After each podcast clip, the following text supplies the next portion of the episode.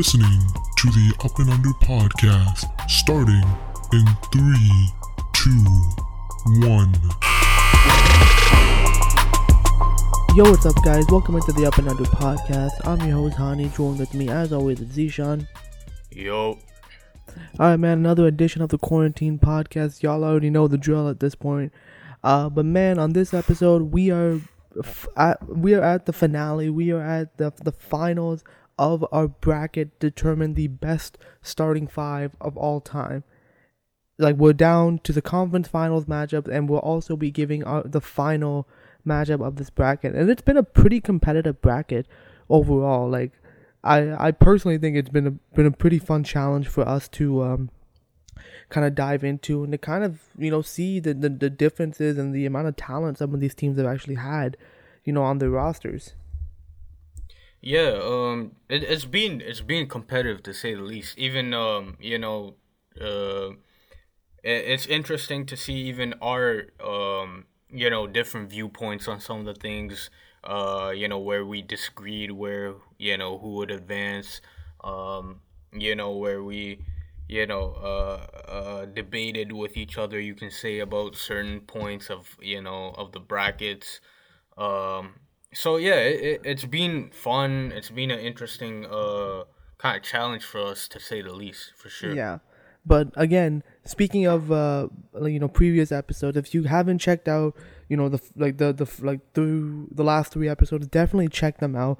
We basically go through the first and second rounds of of this bracket, and we're now here, you know, at the culmination of all of this, and you know these were not easy matchups. And again, I think the one thing about this challenge that made it so so much more fun was just how difficult some of these matchups became because again we, these were randomly generated. We didn't really like we never ranked anything. If you go back to the to the first part you'll you'll know how we randomly generated these um these matchups. And man that was for the for the best man because it made it really really hard. And this episode is no different like yeah even like when you're when uh if you looked at our first episode where um from one of my uh uh, series, I had the Lakers versus the Warriors, and you know that was I think the first matchup of the whole series of the whole um one of them. bracket that I had. You know, yeah, like one of the first matchups that I had of the whole bracket, and already right off the bat, you know, it was such a a, a difficult um decision to make about that series. So like right off the bat, it was you know we could tell it was gonna be a really competitive, um, a really tough uh you know bracket to make. Yeah, for sure. Uh, but again, we finally reached the the finale episode, and in this episode, we're going to be covering the conference finals matchups. Uh, and because in the last episode we started with the Eastern Conference, it's only fair that we start with the Western Conference in this episode. So Zeeshan, why don't you take that away? Yeah, uh, no problem. I think even to be honest, it'll, it'll you know end off better because I think your matchup is more intense than mine. Though mine, I would say, is uh, a pretty even match as well. Um, so for my Western Conference Finals matchup, I have the LA Lakers versus the Seattle Supersonics slash Oklahoma City Thunder franchise. Now, again, as I reiterated in previous episodes, um, the ESPN articles which we used, they originally had the Thunder and Supersonics franchises separate. Um, you know, just for the sake of making our you know bracket easier, I combined the two. So for the Lakers starting lineup, once again we have Magic Johnson, Jerry West, Kobe Bryant, Kareem Abdul-Jabbar, and Shaquille O'Neal.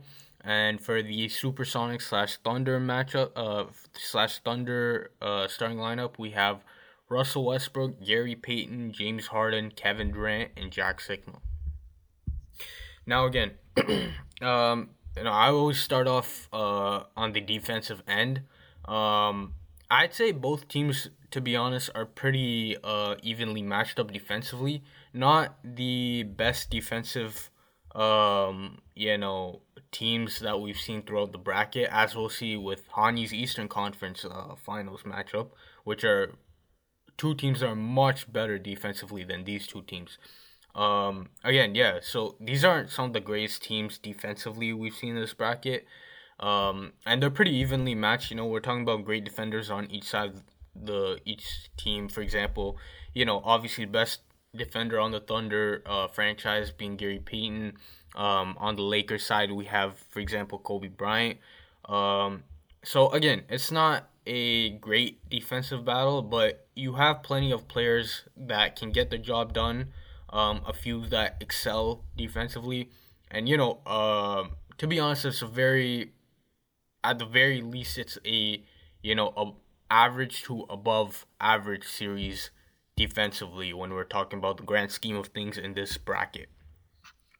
Um, flipping things over to the offensive side of the ball. Now, this is where it gets really interesting because you see the um, the dynamic between the two teams and you see the differences between the two teams. Now, right off the bat, we can tell uh, for sure that the OKC franchise does have a lot more of a a modern, a more conducive offense, uh, a more spacious offense, a more you know free flowing offense. Um, eh, just an offense that is not as uh you know as bad of a fit as the Lakers is. Now again, the Lakers offense no doubt is going to be good just because of the talent that they have, but again, if we're talking about fit wise offensively, the Thunder do have a better fit, you know, in terms of the team talent they have. Again, that might be partly because of me combining, you know, making this lineup from the Supersonics franchise and the Thunder lineup. Um, so I, you know, you can call it cheating, but eh, it is what it is. Um, so yeah, uh, you know, they do have a more modern offense just off the bat. You know, when you're talking about Kevin Durant um, at the four spot, Jack Sikma at the five spot, being able to shoot threes. Um, the rest of their lineup being able to shoot threes, you know, minus like Russell Westbrook. Um, and then, you know, again, talking about Russell Westbrook, just like I mentioned last episode, um, the Thunder offense, this Thunder offense can legit go five out, you know, um, and can space the floor with Russell Westbrook attacking Magic Johnson. Now, again, Magic Johnson, you know, a, a good defender, um, you know, a big guy, but you know, we're talking about Russell Westbrook, one of the most athletic and fastest guards um, in NBA history, and him attacking the paint uh, he attacks the paint like you know no other guards that we've ever seen. Um, so the Thunder offense being able to space out the floor for him and him being able to just attack the lane um, without anybody there uh, is really a big strong suit for this Thunder team. And then the other matchup that this Thunder team on offense uh, can dominate and exploit is especially is the Kevin Durant versus Kareem matchup. Um, and that would be a nightmare because of the fact that, you know, Kareem is, you know, a seven foot two, seven foot three guy, whatever he was, um, or seven one, whatever he was. But whereas you have a guy in Kevin Durant who is legitimately seven feet, but can handle the ball like a guard, is as quick as a guard. Uh, like I don't have to say anything more about Kevin Durant. We know that he's arguably the most offensively talented uh, player of all time, to be honest.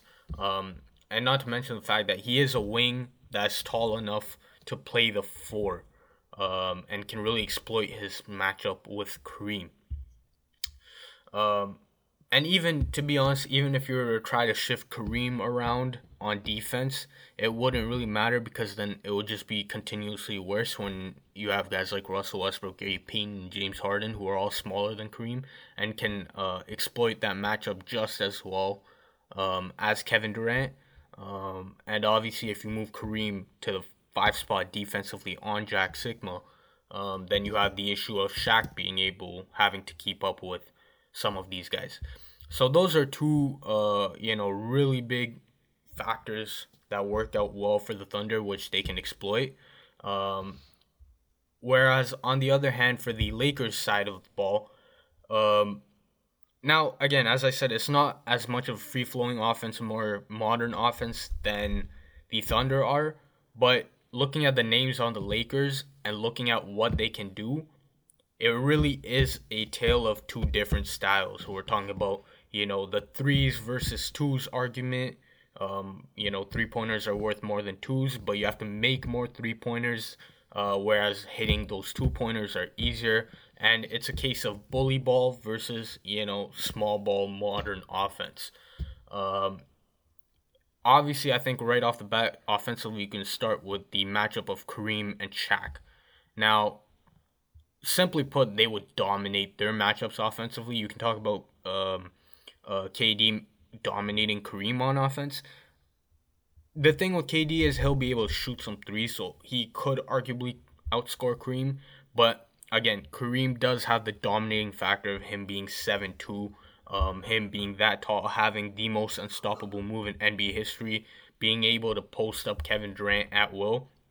And then we have Shaq the Tank, you know, the tank that is Shaq posting up on Jack Sikma. Now I like Jack Sikma as a player, but you know, there's nobody uh there's maybe a couple guys in NBA history that could stop Shaq on defense and none of them are playing on this court. So the uh the dominance of the two big men up front for the Lakers will definitely you know, carry the bulk of the load offensively. And then obviously we have the greatest, in my opinion, um, uh, you know, playmaker of all time in Magic Johnson who can exploit uh, his matchup with Russell Westbrook. You know, he's, uh, you know, pretty much like a five inch difference between the two, him being able to post up on Russell Westbrook.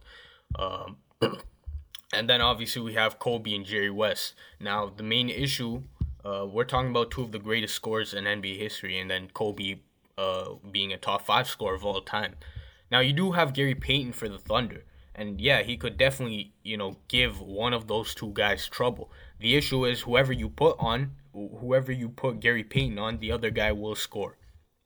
Because you have James Harden um, guarding the other guy defensively. Now, again, I've I've said that James Harden gets bad rap defensively, but James Harden is not stopping either Jerry West or Kobe Bryant. So if you put GP on Jerry West, Kobe's gonna go off for you know, 40 at least. If you put GP on Kobe Bryant, Jerry West can go off for 40, as he has done numerous times in his career as well.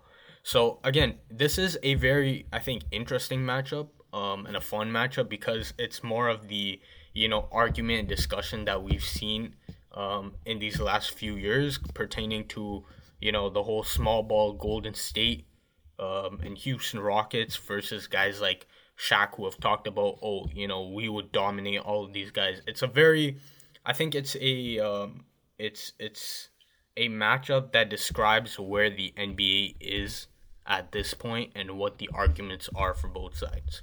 Now, I've always said that, to be honest, um, though I don't like it, threes are better than twos.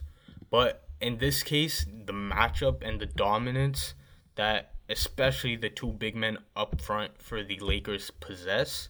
Um, and, you know, plus what the other three guys that they have, I feel like they would be able to bully this Thunder team um, and be able to punish them um, on offense, control the boards, and if they need to, they might be able to, you know, at least run a little bit with the Thunder because you do have Showtime, Mr. Showtime himself, and Magic Johnson. You do have Jerry West and Kobe Bryant on the wings. And don't forget, Shaq, Sha- Shaq was a tank, but he was also an athletic monster. So, yes, the Thunder will be a faster team than the Lakers, but if they need to, the Lakers can run very well with the Thunder. So, just the dominance that the Lakers assert, um, plus the fact that the Lakers have enough of have enough speed, you know, to at least play ball with the Thunder, I think gives them the edge in the series. I would say probably uh the Lakers would win this in either six or seven. I would lean towards a six game series. Yeah, I mean, I, I have to agree with a lot of what you what you've said, especially the fact that this is basically the argument between what the modern day basketball what we see today and what the bas- the old school basketball, the traditional style, as old heads have been clinging on to. And, you know, for me, personally speaking, just growing up in the era where, you know, mid range and post moves and fundamentals were all super uh, you know, important and like they were kind of dr- drilled in me as I was growing up. You know, to me, I always had a connection and a bias towards that. But man, you can't. I can't say as a basketball fan that the three point shot and having the ability to spread the floor isn't effective. Like just from a schematic perspective, like you know, I've just looking at like you know, you know watching a guy like B-ball breakdown, you know, break down like just like analyze how the Warriors spacing has led to them winning titles because of the fact that how could you stop that when you have two of the best shooters of all time and then you add Kevin Durant to that. So it, it you know, it it's really this this matchup is basically the precipice of that argument. Now again, the matchup wise, I think both teams like will cancel each other out defensively. I think it just really comes down to who will outscore who. And quite frankly, the Lakers are just more talented in that regard. Like when you're talking about the best, like two top five scorers of all time, and Kareem and and Kobe Bryant, Jerry West can also score. Not to mention, Shaq is an interior monster. He he can probably dominate. And Magic facilitating, like it, it's the similar argument. How do you stop them? Not to mention, you have pure physicality on the Lakers side. Like Russell Westbrook, Kevin Durant, James Harden, like they're not the toughest guys to mess with. Okay, maybe maybe Westbrook, but Westbrook is severely, you know, undersized in this matchup. Like you know, when you're going up against a six seven Magic Johnson and you're six three Russell Westbrook, like wh- who's really gonna win that matchup? It's most likely gonna be Magic Johnson.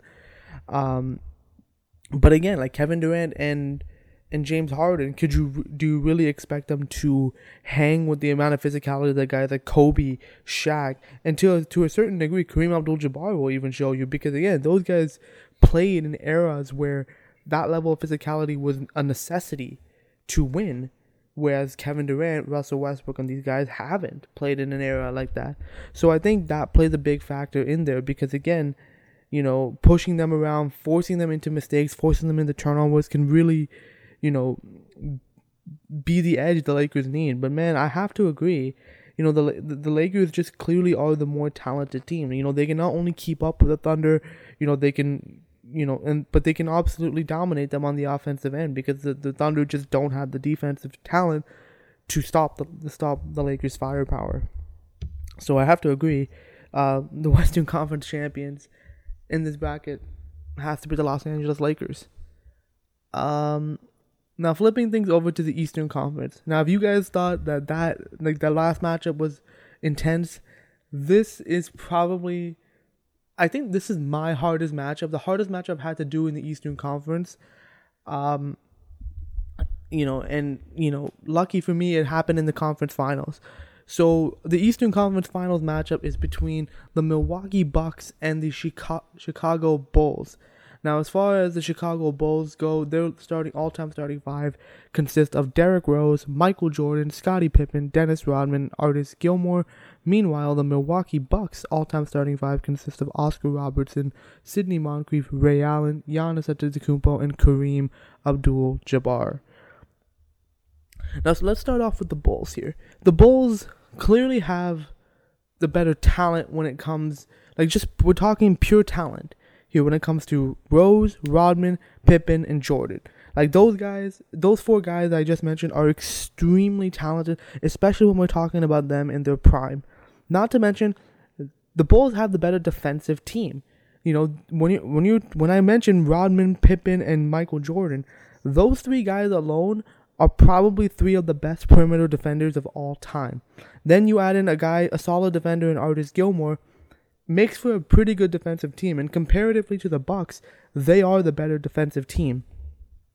And you know, and again, we can't deny the greatness of Michael Jordan as well. You know, they can they can score, they can defend. They're a very good all-round team. And then one thing I do want to mention about the Bulls is they can play in a, mo- a, modern style, especially on defense. Their ability to switch, especially between Michael Scottie and and Rodman, is so effective. Especially how wing centric the league has gotten, and I'll get to that in just a, in just a bit.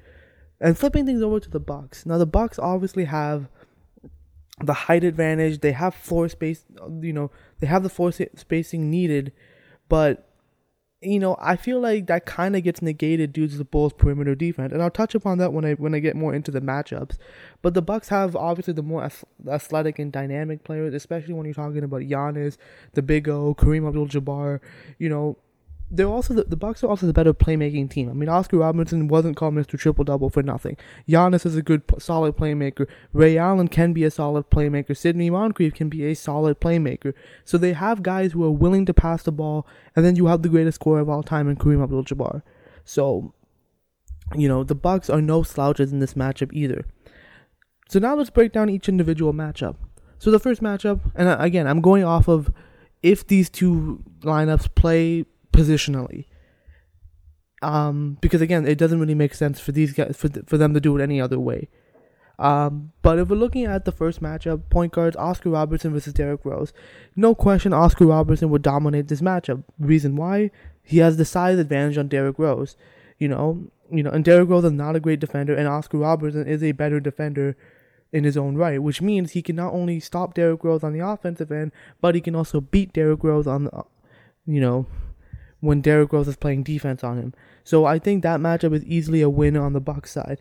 Now, when you're comparing Sidney Moncrief and Michael Jordan, although as mentioned in previous episodes, Sidney Moncrief is a really good defender, probably a, one of the best defenders of his time.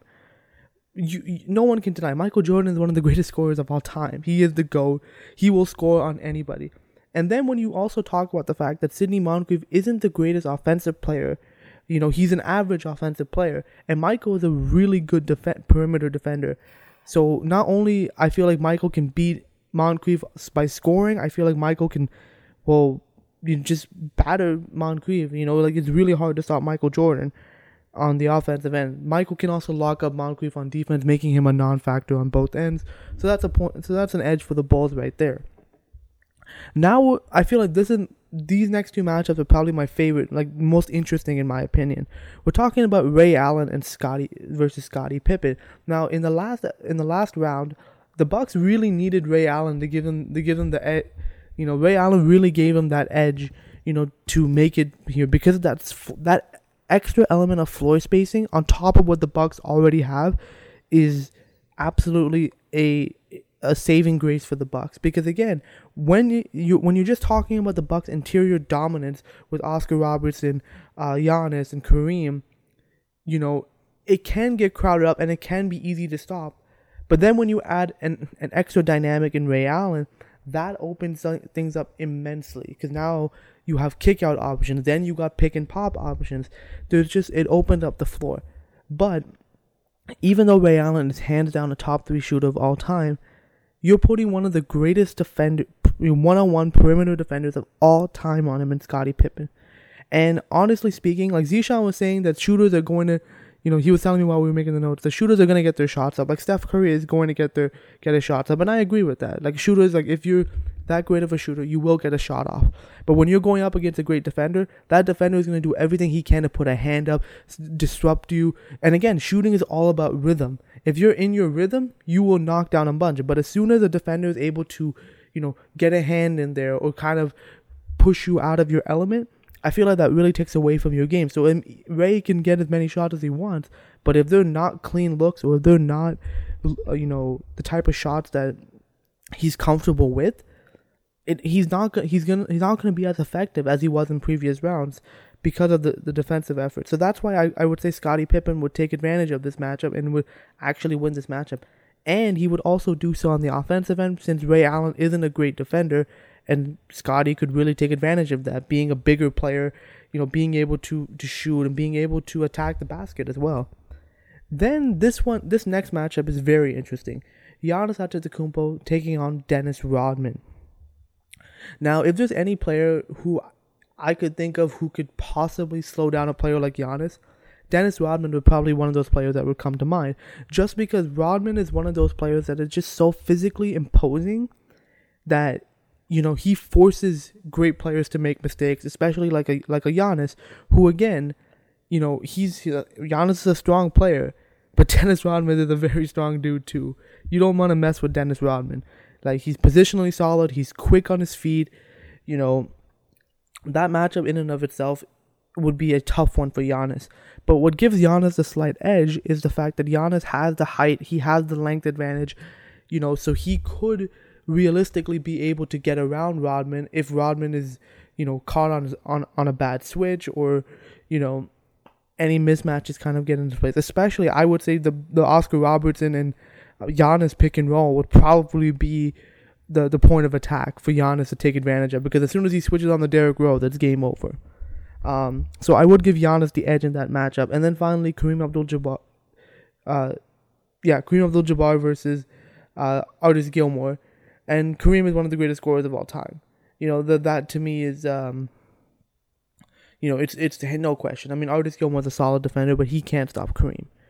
So, looking at like looking at this up and down, you know, it seems about even. Like actually, it seems a bit more that the Bucks might have the advantage here. But the one thing that I was telling Zeeshan about is the Bulls are the better defensive team, and you know, I mentioned how the perimeter defense of Jordan, Pippen, and Rodman is going to be a problem. The reason why I say that is because no matter what the Bucks would try, if these three guys are involved, it's not going to work. So if the Bucks try to run a pick and pick and pop with Giannis and Ray Allen, that's not going to work because if Ray Allen gets switched on switched on the Rodman, Rodman can still contest, can guard the perimeter, and then if Giannis gets switched on to Pippen, well, Pippen is just as big and can can still hang with Giannis. So that's not a matchup that's gonna work. Okay, what about Sidney Moncrief and and Oscar Robertson? Okay, now you have the Big O being guarded by Michael Jordan. That's even worse. And again, Sidney Moncrief being guarded by Derrick Rose, you can argue that that's an advantage for the Bucks. But then again, how like Sidney Moncrief isn't the greatest offensive player. Like he's not a, a, shooter, so he wouldn't be able to spread the floor or be as effective. So putting Derrick Rose on him doesn't actually, you know, you know, mess up the Bulls in any sort of way.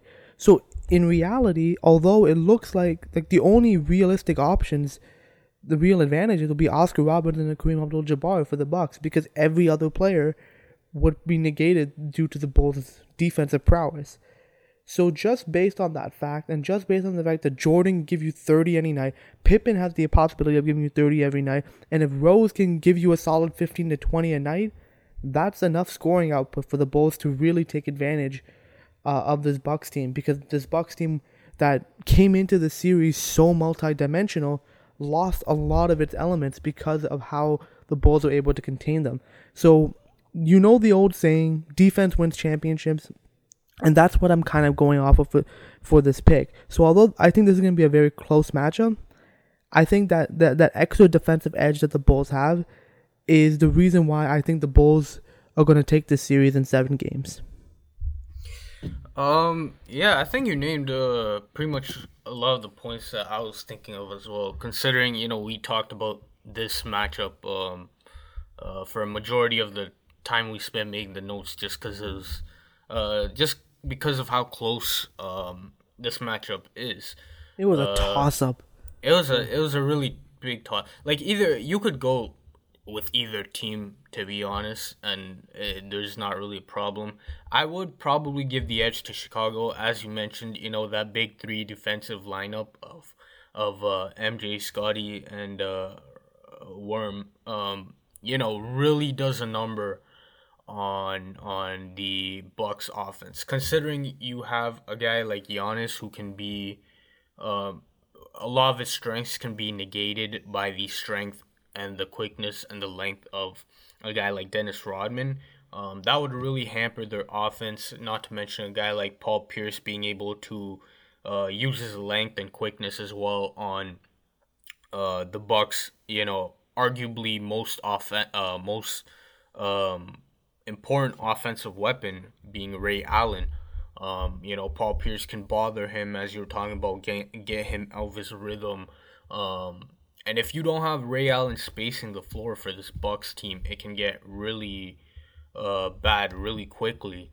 Um, again, considering who you have defensively on the Bulls side of things. Um, without a guy like Ray Allen being able to space the floor, you would have a really congested offense. Um, uh, uh, an offense where a lot of the guys do the same things, um, which is not you know, necessarily a recipe for success. Um, but again, yeah, you, you mentioned most of the points I was saying, but um, pretty much, yeah, I, I would agree with you. Um, it is a toss up either way. Uh, you could go with either team. Um, but uh, me personally, also, I would probably go with Chicago in seven. So we have the Eastern Conference Finals, uh, Eastern Conference champions being the Chicago Bulls. Now yep. we get to the big moment of the finals of the whole bracket. So we yep. have the Western Conference champions, the Los Angeles Lakers, versus the Eastern Conference champions, the Chicago Bulls. And uh, how how convenient, you know, you yeah, have two of man. two of the probably the most historic franchises of, of all time, in the Lakers and the Bulls, and here they are. Um, you know, I think straight off the bat, I think one thing that we could honestly say is that the both these teams did not have easy paths to get to where they are. Like I think there's even, no easy pass, man, on this whole bracket for whatever team because it's, I mean, there was a 30 couple of the greatest lineups. Yeah, but uh, again, it is 30 of the greatest lineups ever, you know, you could ever assemble.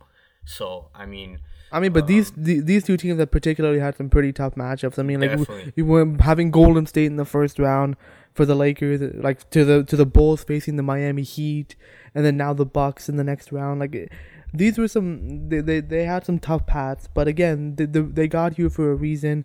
These are probably two of the greatest lineups of all time. So no matter who really wins here, arguably like these are some of the top like the best players of all time. So there's no real loser here in this case. So this is just kind of warming up the fan bases and not, you know, get yeah. get angry with us. Exactly. Uh, yeah. Yeah. Um, starting out with uh, again defensively, I, I, I usually start out with the defense. Um, again, looking at Hani just talked about this um a whole lot in this past series. Uh, looking at the defensive names on the Chicago Bulls, Chicago definitely has the overall better defensive team. Um, for sure, when you're talking about MJ, Scottie, Rodman, Artis Gilmore at center, you know, besides Derrick Rose, there's a very strong overall defensive team. Uh, whereas the Lakers are not as great of a defensive team, but again, they do have enough to be to to be able to get at least some of the job done with guys like you know Kobe, um, Shaq, Shaq and Kareem, though they're not the greatest defenders, you know, at the very least they can get their blocks. Um, so you know, at the very least they can be able to do that. And then you have a big guy like Magic Johnson at the point guard spot. So again, the Chicago Bulls do have a overall better defensive lineup. But just like how I talked uh, about in my Western Conference series, a lot of this comes down to the matchups um, and the exploitations each team can use when it comes to a matchup. Um, so the Chicago Bulls again do have a better defensive overall team, but I think the Lakers do have a couple of matchups where they can really exploit their dominance on offense, no matter what the fit is. Um, you know, no matter how awkward the offense looks, they have the guys to be able to get the job done and outscore the Chicago Bulls um, offensively. Uh, when we start off with the point guard spot, Magic Johnson versus Derrick Rose. Now, again, Magic Johnson won't give you 30 a night, but he'll be able to get the job done. Um, and not to mention the fact that he's a much bigger guard than Derrick Rose. He can post up Derrick Rose. He can push Derrick Rose around a bit. Um, you know, he can, he can he can really bully Derrick Rose um, in that matchup. Jerry West obviously versus Michael Jordan. Um, you know, Michael Jordan was a great defender, obviously the better player. Uh, but at the very least, you have a guy in Jerry West, Jerry West that you know can space the floor for you. So when we're talking about the big men who are posting up, uh, when the defense does collapse on them, you have at least Jerry West be able to, at the very least, uh, space the floor, shoot some open threes, and he'll be knocking them down. Um, so you know you don't really need Jerry West for more than that. Um, Kobe Bryant versus Scottie Pippen. Scottie's arguably the best perimeter defender uh, of all time, But we're talking about Kobe Bryant here, Michael Jordan reincarnated. Again, this would be a tough matchup for Kobe, no doubt. But Kobe is Kobe Bryant. Like I don't gotta say much more about that. Um, he'll he'll get his points either way. No matter how tough it is, no matter who's on him, he'll get his points eventually. I think um, I'll talk about the center spot before I move on to the fourth spot, which I think is the most interesting matchup um, in this regard. Uh, Shaquille O'Neal with Artis Gilmore. Again, Artis Gilmore was a good defender in his era, but nobody's uh, stopping Shaq on on you know in this series. Nobody's gonna stop Shaq. Um, the the tank that is Shaq, the top ten scorer that is Shaq. Nobody's gonna be able um, to to to guard him. Um, the most interesting matchup in in this series, I would say, um, to be honest, on both ends of the court, is the Kareem Abdul-Jabbar versus uh, Dennis Rodman uh, matchup. Again, Hani just talked a whole lot about Dennis Rodman, how he's one of the greatest defenders of all time. The issue with this, though, is the fact that Dennis Rodman is, no matter how good he is, he is undersized, and not to mention he's undersized against the greatest scorer of all time in Kareem Abdul-Jabbar. You know, Kareem Abdul-Jabbar uh, putting up that sky hook, you, nobody's gonna be able to get that shot. You know, except for like Wilt Chamberlain is the only guy I've ever seen uh, with footage that's being able to block Kareem Skyhook, and even that he blocked him only a few times out of however many hundred uh, of shots that Kareem took over Wilt. You know, so Dennis Rodman is a good defender, no doubt, but it comes down to the dominance of Kareem Abdul-Jabbar, the height, um, you know, the physical um, prowess of Kareem Abdul-Jabbar, the fact that he can dominate um, from the high post inside, um, everywhere inside the high post, Kareem can exploit, dominate that matchup. You know, he doesn't have to run around because he can just stand in one spot, turn around, and rise up over Dennis Rodman flipping things over to the defensive matchup um, in this regard. Now, throughout this whole bracket, um, we've seen Kareem kind of get exposed a lot defensively, but in this matchup, Kareem won't get exposed defensively, even in um, you know, which really works well for the Lakers. They won't have to worry about um, you know giving up a bunch of points to the guy who Kareem is guarding because of the fact that Dennis Rodman, you know, no disrespect, is not a offensive threat. Um, he'll get his offensive rebounds for sure, but again, you're going against a guy who's like seven two and Kareem Abdul-Jabbar. But yeah, defensively, Dennis Rodman is not gonna score, you know, ten points even.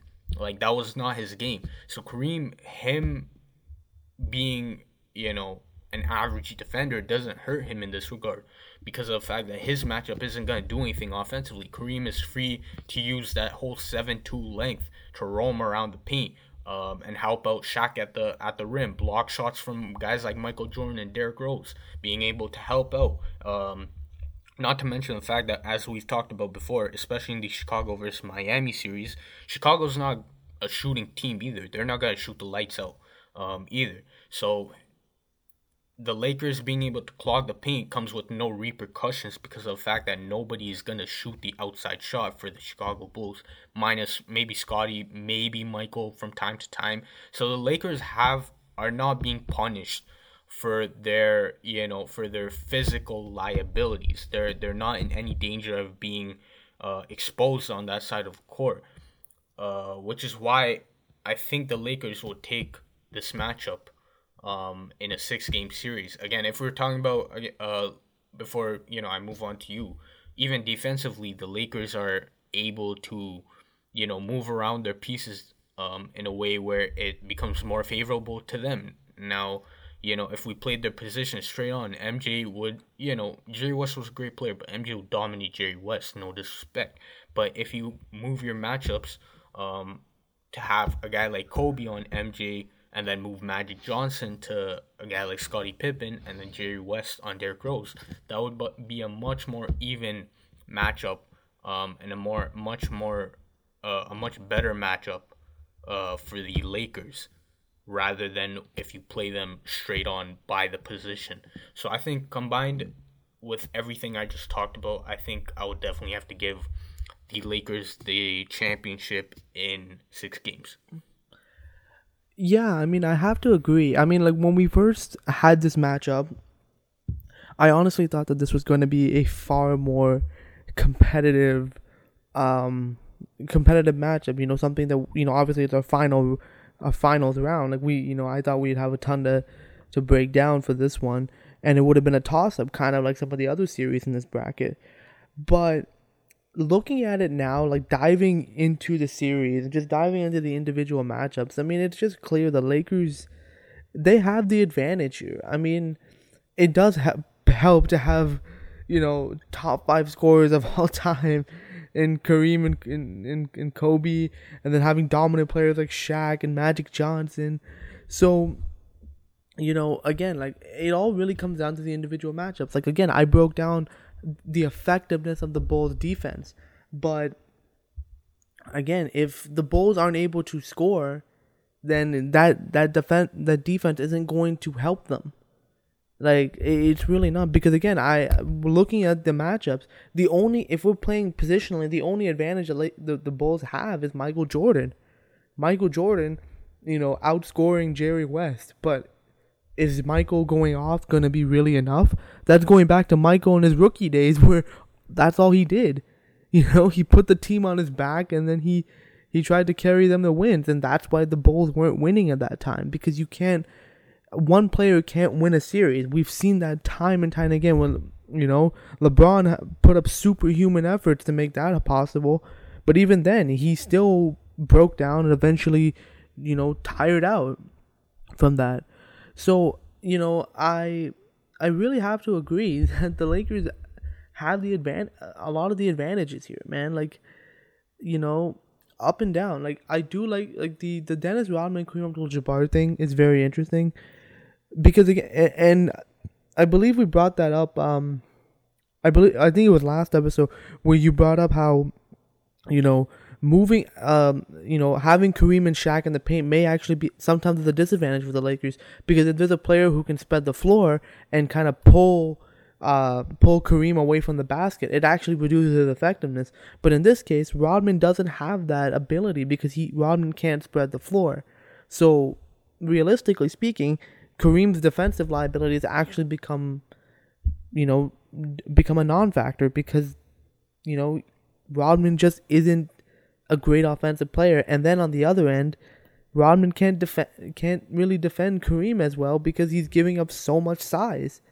So that to me is, is is a huge advantage. And then when you're talking about the Shaq aspect of that, like you know, just from a scheme like a schematic perspective, how do you really stop this team?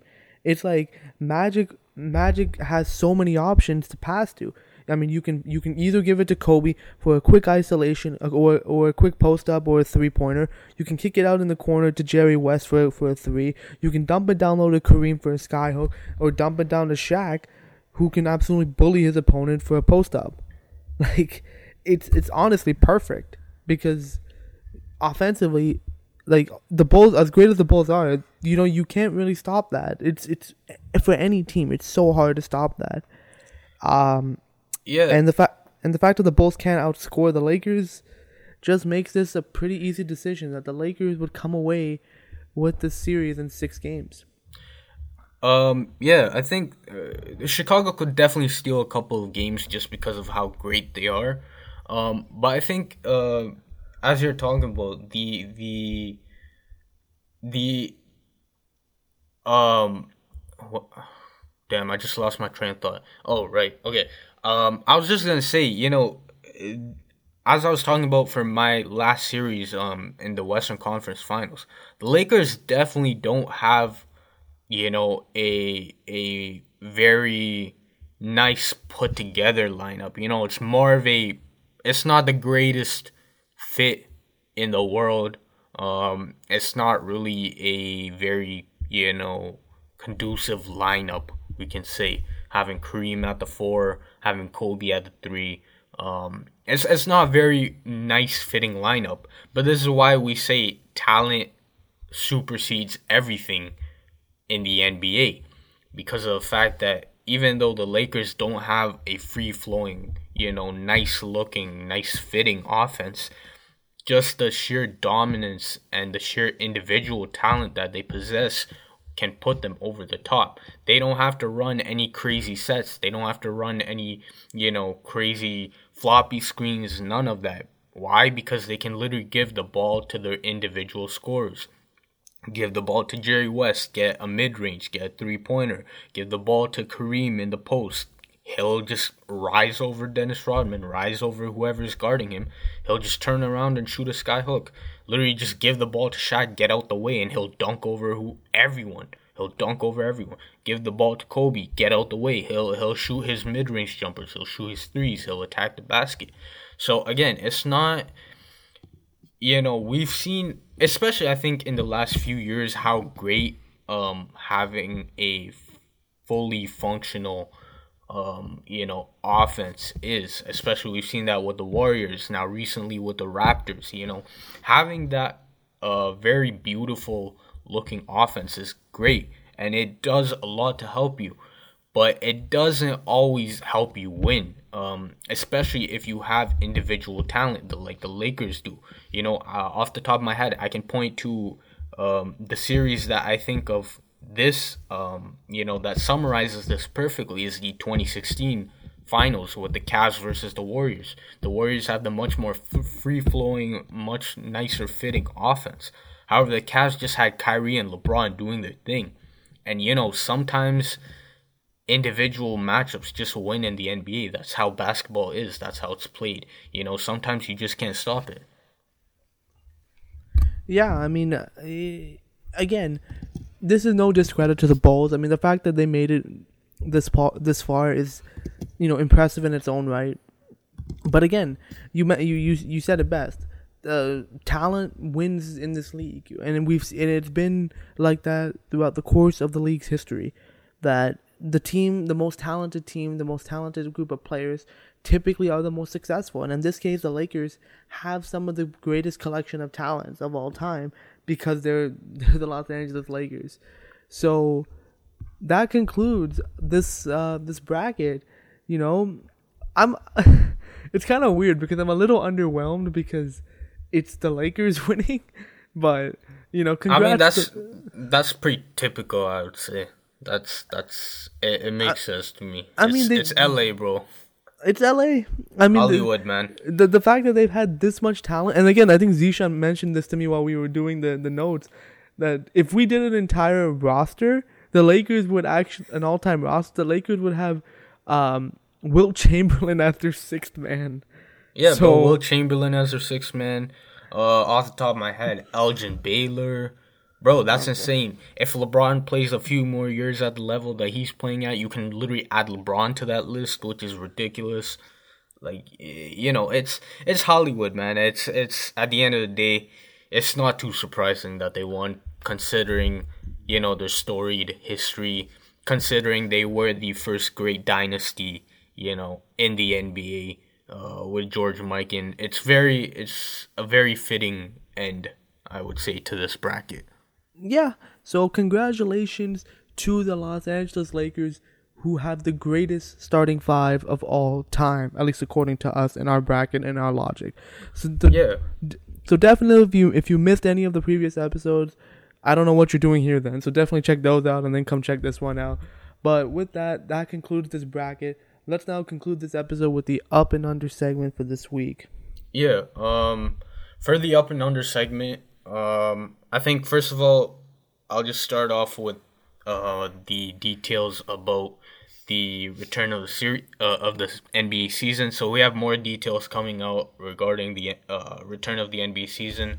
So I think the main topic of contention right now is the debate whether or not to restart the NBA season, primarily due to two reasons. Um, number one, due to the coronavirus, um, and number two due to all of the obviously you know we touched upon this before as well all the social issues surrounding um, America right now. Um, I'll I'll just read out some of the you know further details about the um, potential restart of the NBA season, and then you know we can discuss how we feel about you know some of these things. So um, starting off, the NBA as well as Disney Um, they're pretty much giving a bunch of amenities and stuff to the players that are stationed um, at Disney World uh, for the NBA season. Uh, this includes um, chef, uh, you know, culinary teams for each, you know, uh, squad. Um, video games available, movies. Uh, they're opening up the parks for the um, families of the teams, so their kids and everyone will be able to enjoy Disney World. Um, they'll also be able to get you know concerts, um, you know player lounges, pool tables, all of that. Um, barbers, pedicures, manicures, all of that. Um, so pretty much they're making this a very, you know, uh, a very good environment, the best possible environment um, that they could, you know, possibly make. I, I do have to tip my hat off to Adam Silver for being able to do all this in such a short amount of time. Um, the most interesting thing I think from this uh, detail is the fact that teams will also be able to per, uh, will also be permitted to attend other games. So if a team isn't playing, they can watch and they can drop in on another game being played. Which you know, I'll get your uh, thoughts on that afterwards. I think it's very interesting. Um, next up, we have the teams. All the returning teams that are there will be staying in three hotels. Um, so obviously, the higher seeded teams will stay in the better hotels um, because of the fact that you know they're um, they they're uh, favored to be in the in that location for a longer amount of time. Now, obviously, in the playoffs, if lower tier teams advance in the playoffs, they'll be moved to the better hotels. There will also be a whistleblower line, so uh, aka the snitch line, so uh, anonymous people can phone, you know, the NBA and pretty much snitch on other players um, that, for example, aren't wearing a mask or whatever, you know. So CP3 wants to snitch on Kawhi or AD or something, he can call up Adam Silver on the snitch line and you know tell them. Why? Why would he use the snitch line when he can just call Adam Silver directly? he I is the head of the NBA, NBA Uh, I mean, I mean, at least this will, will be anonymous, you know. So Dude, we all, the me- all the memes won't be coming after him. Um, there'll also be wear wearable tech, you know, to ta- track player health. Um, again, this was talked about before. I think it's an optional thing. Uh, whereas, for example, in the German league, I think it's a mandatory thing. Um, but for the NBA, they'll make it optional. Um, now moving on to some of the social, you know, as I'm sure all of you guys have also, you know, seen some of these headlines. So Kyrie is leading the discussion um, as he is the NBPA vice president. Um, players like Dwight Howard and Avery Bradley are also supporting him. Um, he's leading the discussion about trying to stop the restart of the NBA season due to, of course, all the social, racial issues um, going on in America. Dwight Howard did say that he is supporting Kyrie Irving, but um, he did say that nobody will dictate, um, you know, and impose their will of whether the season will restart or not. Um, apparently, apparently, you know, we there is some question and validity to how true this report is, but apparently, you know, Kyrie proposed to other people that he could start his own league or a bunch of people start their own league, which I mean if anyone was to say it, it would be Kyrie. Um, on the opposite side of things though, however, guys like Austin Rivers, LeBron James, um, Ed Davis, uh, have up, yeah, Patrick Beverley. Um, well, I don't know if Patrick Beverley was necessarily saying it, but he was agreeing. He was saying the fact that whatever LeBron wants will happen. But pretty much guys like Rivers and LeBron have um, opposed, you know, Kyrie and Dwight Howard and those guys' view, and have pretty much said that letting them play would give them more financial flexibility to be able to help donate and support their causes, and would also be able to give them a platform to further promote their social issues. Um, you know, more, more about that. Pretty much, Kendrick Perkins called Kyrie a distraction in this issue because he said, you know, Kyrie was preaching all this social change and all that, where but he was taking all the headlines um, and directing it towards him, and pretty much KD called him a sellout. So it's a whole, you know, it's a whole um, situation. It's not really a thing about right or wrong. It's more of you know differing opinions and points of view. Um, in other news, young players like uh, Jayson Tatum, Donovan Mitchell, Bam Adebayo, um, if they do return for the NBA season, they're trying to have insurance policies in their contracts, um, you know, to make sure if that whatever happens to them, they will get some of their money because of the fact that all of these guys will be um, restricted free agents this coming summer. Um, and then finally, the NBA Coaches Union also believe restarting this NBA season potentially could ruin future coaching jobs in the um, because of the fact that all of these guidelines that the NBA is putting is geared towards you know older head coaches and minimizing mitigating some of the potential issues that they could have with the coronavirus. And the coaches union is concerned that this could lead to a trickle down effect down the road where teams might not want to hire older coaches because of the fact that situations like this could happen again. And then possibly having an older head coach you know could put you at a disadvantage um, in that aspect. So i think you know we can talk about all of these um, points you know your thoughts on some of these things um. Okay. So there's basically so there's three main major topics going on. Just for the sake of time, I'm just gonna touch upon three uh, the three things. The first is which on, on what the NBA is doing as far as um the players' accommodations go. I'm up on that. I think the fact that you're keeping players uh, quarantined for you know close to around three four months maybe if we're talking about the maximum time it could take you know, you obviously want to give them the most that you can. And if you're the NBA, you have a ton of money, you might as well put it into making your players comfortable and happy in that situation. That is honestly kind of depressing if you really think about it in the grand scheme of things. So I do like. Let that. me, yeah, let me just add into. it. I think it would be dope. Obviously, it's not gonna happen, but it would be really dope thing if uh the NBA could do like um what's called a reality TV show of this like a hard stuff.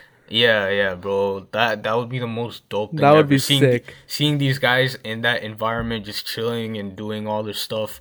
You know, Social media like- content is gonna be pretty yeah, lit for bro. that. That. would be that would be insane. Obviously, it's not gonna happen considering all the things these guys are already going through. Um, and obviously the NBA doesn't do stuff like that. But it would be a really dope thing if it happened somehow. But yeah, Yeah, so I, I definitely agree with that. I do like the fact that teams will be able to attend other games. That's something that I immediately like. As soon as I saw like Shams' tweet about this, I was like, look, if they can attend other games, this is great. So at least we can have some semblance of a crowd, you know, for for for some of these games. So at least it's not just dead silence. There's trash some- talking. yeah, there's some trash talking. You know, it, it, it's it, that to me that's pretty cool. Um, obviously the hotels. I to be honest with you, I don't personally care. You know, I think the the higher seats should stay at the the better hotel. That just makes sense that way. Um, yeah, the snitch line. I mean, I I mean I would have just gave CP3 a phone and be like, hey, go nuts. Now that's personally what I would do, but um. Now the the one this is one thing that I, I do disagree with is the whole Kyrie situation. Now, I I understand what Kyrie's message is, and I understand what he was trying to get at.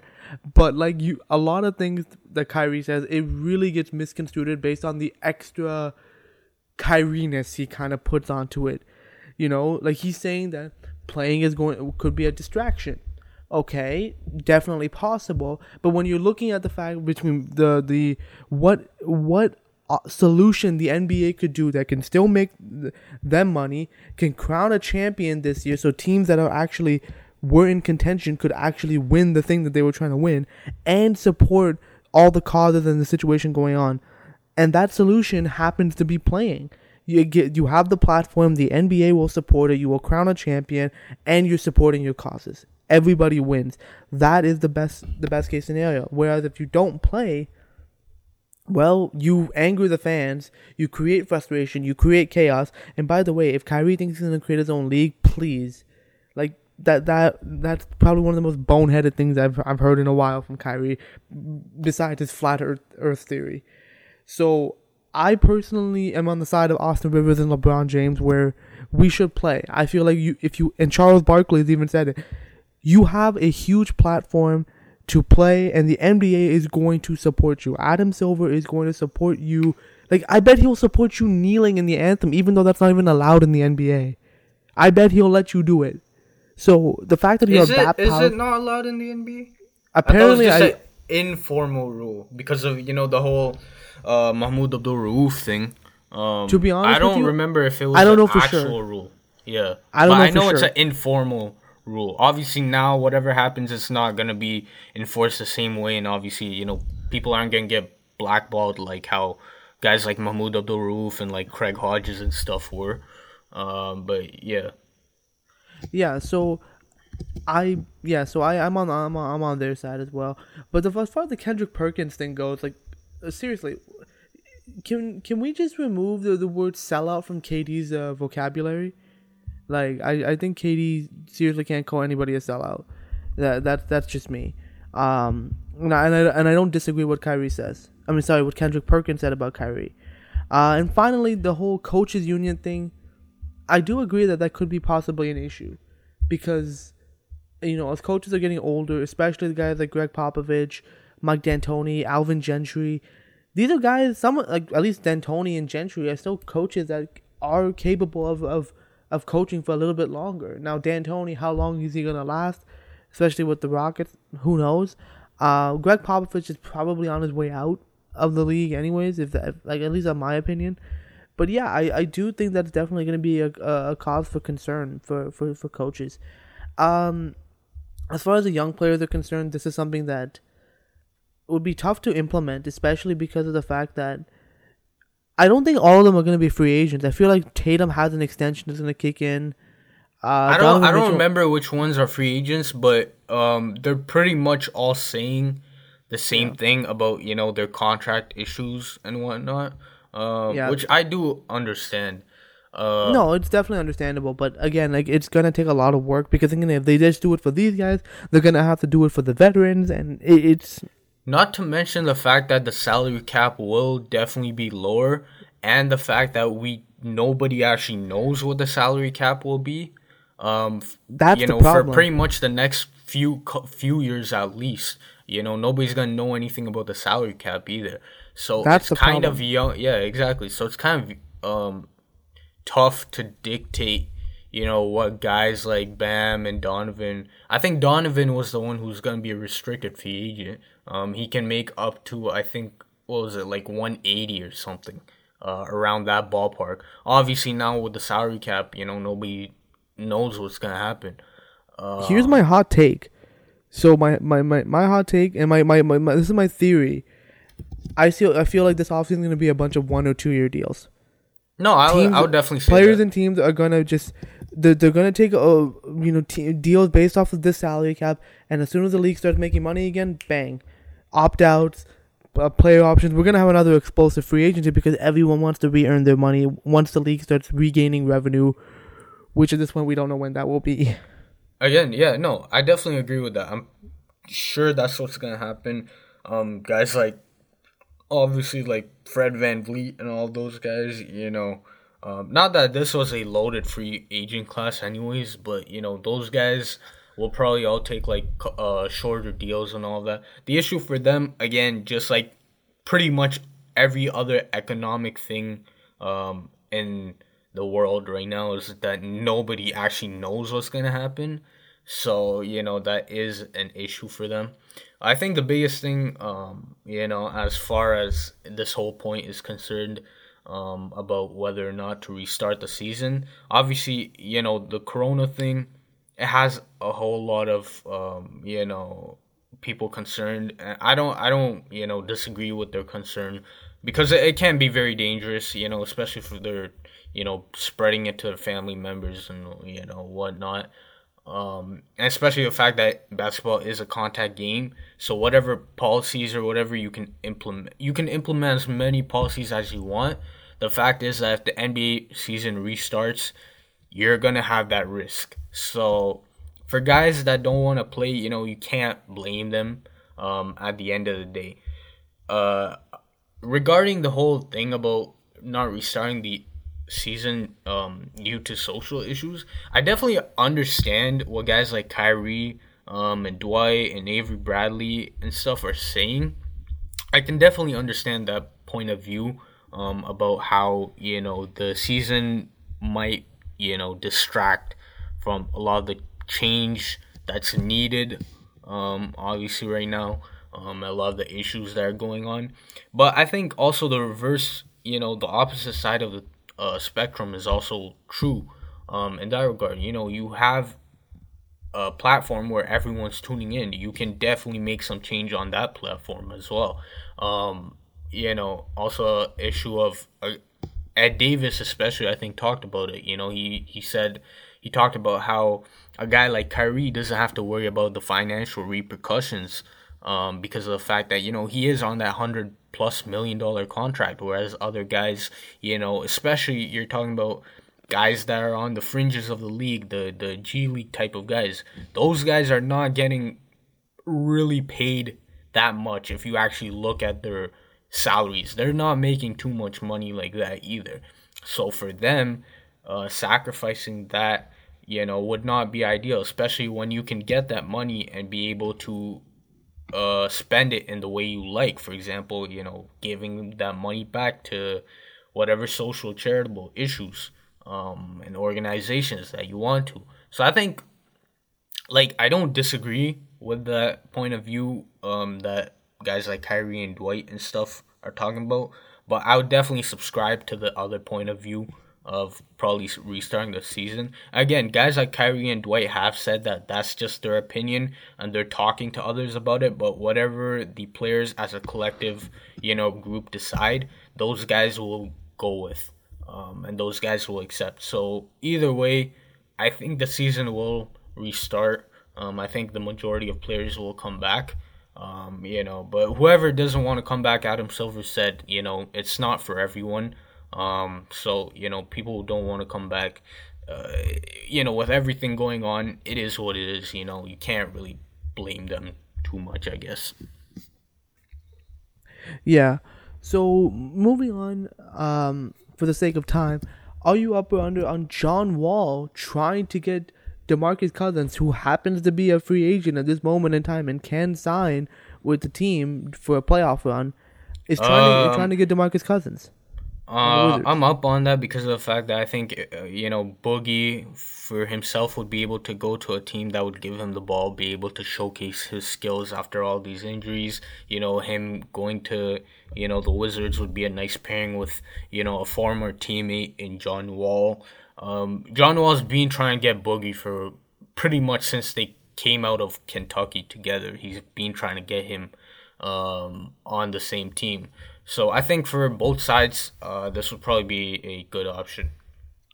Not to mention, it could be a cheap cheap deal for the Wizards because the Wizards, I mean, they could probably afford afford maybe a ten million dollar deal for Boogie. Um, yeah. So um, I, I I don't see why not. I mean, the Wizards are rebuilding, but if you can have a core of be like if you can have Wall come back to at least eighty percent of what he used to be, the Beal and the step that he's taken, and then have have a have Demarcus Cousins, not bad. At the very least, he could be a uh, you know a nice reclamation project. So at the very least, he could you know function as a nice surprise for you. Um, yeah, moving on, are you up or under on the Detroit Pistons uh, hiring the Oklahoma City Thunder uh, vice president or former Oklahoma City Thunder vice president Troy Weaver as their new GM? I'm up on this. The Pistons obviously need a lot of help on a rebuild, and one of the best front offices, probably of the last decade or so, has been the Oklahoma City Thunder. And, you know, the staff working under Sam Presti has done a fantastic job. Just look at what they've done to really turn around their franchise within the last season or so. I mean, the fact that you're able to get rid of Russell Westbrook and Paul George, get so many draft, so much draft capital, and build a young team that made it to the playoffs with future cap flexibility is impressive in its own right. So the fact that the Pistons are going after a guy from from that uh, lineage to me is, is is a good move. Um, now, how successful will Troy Weaver be? We're gonna have to have to see for for ourselves. But uh, I think it was a good move overall for the Pistons. Um, moving on, Are you up or under on the New York Knicks interviewing I, some candidates for their head coaching vacancy? They include Ime Udoka and of the Philadelphia 76ers and Pat Delany, assistant coach from the Orlando Magic.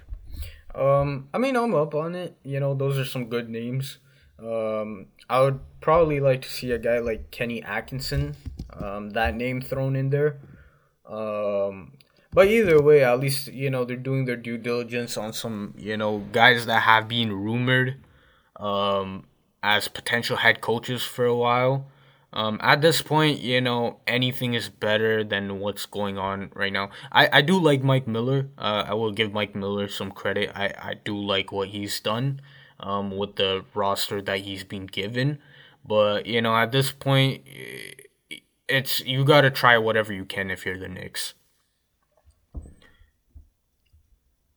Um, and yeah, finally, are you up or under on the Toronto Raptors announcing that they're tweaking their logo and their jerseys to resemble uh, more of the chevron uh, design that the Raptors used um, last year on their championship run? Um, I'm obviously up on it. Obviously, I didn't really expect the Raptors to change their their their their look. I would, however, like the logo to be tweaked a little bit. Like not the the Raptor, the the the, the ball and the claw. I like that element of it actually. What I don't like is like how they represent the the Toronto Raptor name. I I don't like how that's been done. I think it's just too plain and boring. So I think if they can tweak that up, I would definitely like that. As far as the jerseys are concerned, I don't mind the chevron jerseys, but personally to me, my favorite Raptor jerseys are the black are the black jerseys, the, the the the primary black and with the red accents. I think those look very sharp. People disagree with that one, but you know, I as long as we as long as we get sick OVO jerseys, I don't think anyone's gonna care. Yeah, um, I think for me as a Raptors fan, I feel like uh, to be honest, I've kind of been the one thing I can say that has been lacking from the Raptors. I would say is um you know the design aspects not not a lot of the you know um city designs and whatnot because that's been dope. Obviously drake and ovo and stuff has helped with that. But i'm talking about more of their you know on-court jerseys and all of that. Um i think that could definitely be upgraded. I felt like it's been pretty much kind of plain since you know the the throwback Raptors uniforms of you know the purple pinstripe those ones. Um, I feel like we could definitely get an upgrade um, in in that department. To be honest. Yeah, but we'll see. We'll see what happens. Obviously, nothing's gonna happen immediately. Uh, one thing I do want to mention with the Raptors is their Sun Life uh, endorsement patch is actually their contract is actually expiring at the end of this season.